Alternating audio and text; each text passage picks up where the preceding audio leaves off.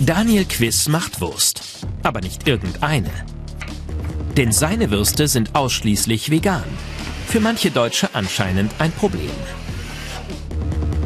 Die Kommentare waren teilweise, dass wir ähm, Kommentare gekriegt haben von Menschen, die uns unser baldiges Ableben wünschen. Äh, Menschen, die uns äh, gewünscht haben, halt, dass unser ganzes Unternehmen halt äh, in die Hose geht oder ähm, dass irgendjemand uns den Laden abfackelt. Wieso die Aufregung?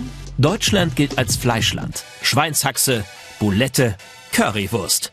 Das sind hier klassische Gerichte. Einige haben Angst, dass ihnen diese genommen werden sollen. Aber sind vegane Alternativen wirklich eine Gefahr für den deutschen Lifestyle? Zum Beispiel die vegane Fleischerei in Dresden? Hier gibt es Alternativen, die Fleisch überflüssig machen sollen.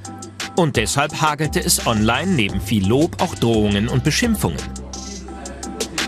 Aber Nils Steiger und seine Partner wollen niemandem das Fleischessen verbieten, sondern einfach Anregungen geben, wie es auch ohne geht.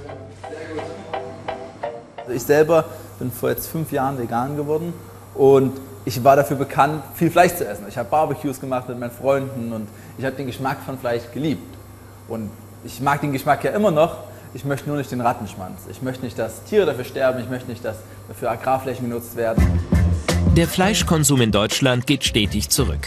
Im Jahr 2022 auf nur noch 52 Kilogramm pro Kopf.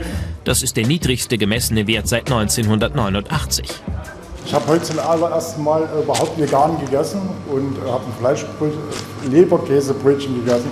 Und äh, das äh, war, als hätte ich ein Leberkäsebrötchen gegessen. Ich denke, heutzutage, wir sind so aufgeschlossen und fortgeschritten, sollte man das eigentlich mal angehen, dass jeder mal versucht, da ein bisschen von diesem Fleischkonsum, vor allen Dingen diese Massenproduktion, da runterzukommen. Wir versuchen so ein bisschen nachhaltiger zu leben und deswegen der Gulasch.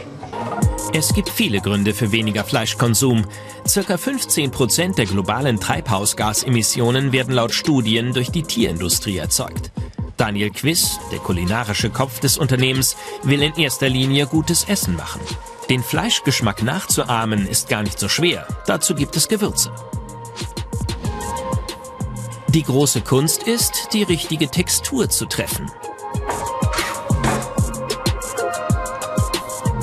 Es geht schon irgendwo darum, halt, dass wenn, wenn ich Leuten sage, ich mache einen Gulasch, dass es ein bisschen auch nach dem Gulasch schmeckt, halt, den die Leute früher als Kinder halt von der Mutti vor, oder von der Oma vorgesetzt gekriegt haben. Dann ist es eben auch so, dass wenn du eine Wurst hast, dass dann auch mal ein bisschen was Knobliches mit, mit drin ist oder so halt. Ne? Oder auch, dass du beim Steak halt ein bisschen einen, einen Biss hast. Auch in Berlin gibt es eine vegane Fleischerei und auch hier gab es Aufregung. Also wir sind eine Beschmutzung des Handwerks und quasi die Ehre, äh, was weiß ich, also so in die Richtung. Die Macher der Wetzgerei haben einen anderen Fokus als die Konkurrenz aus Dresden. Sie wollen nicht in erster Linie den Originalgeschmack von Fleisch und Wurst nachahmen, sondern setzen auf ganz eigene Aromen und Produkte. An Aufschnitten haben wir einen schwarze Bohne Trüffel, ähm, der zum Beispiel sehr gerne gekauft wird.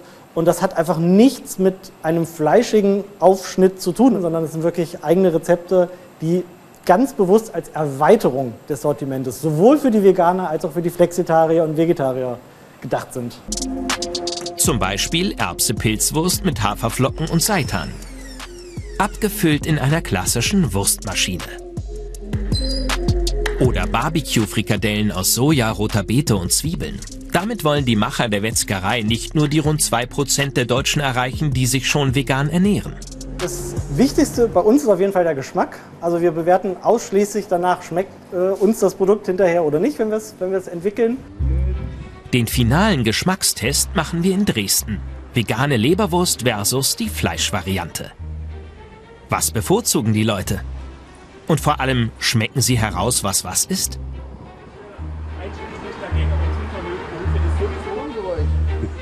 Beides gut. Was ist vegan? Können Sie es schmecken?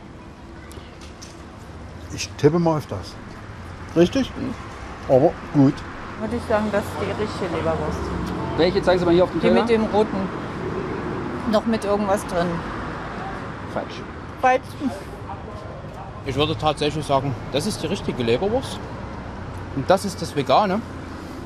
Aber ich muss sagen, ich ernähre mich selber nicht tierisch mehr.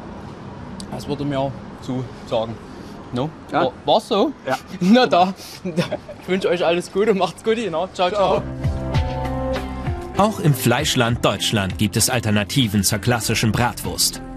Einfach mal probieren tut ja nicht weh.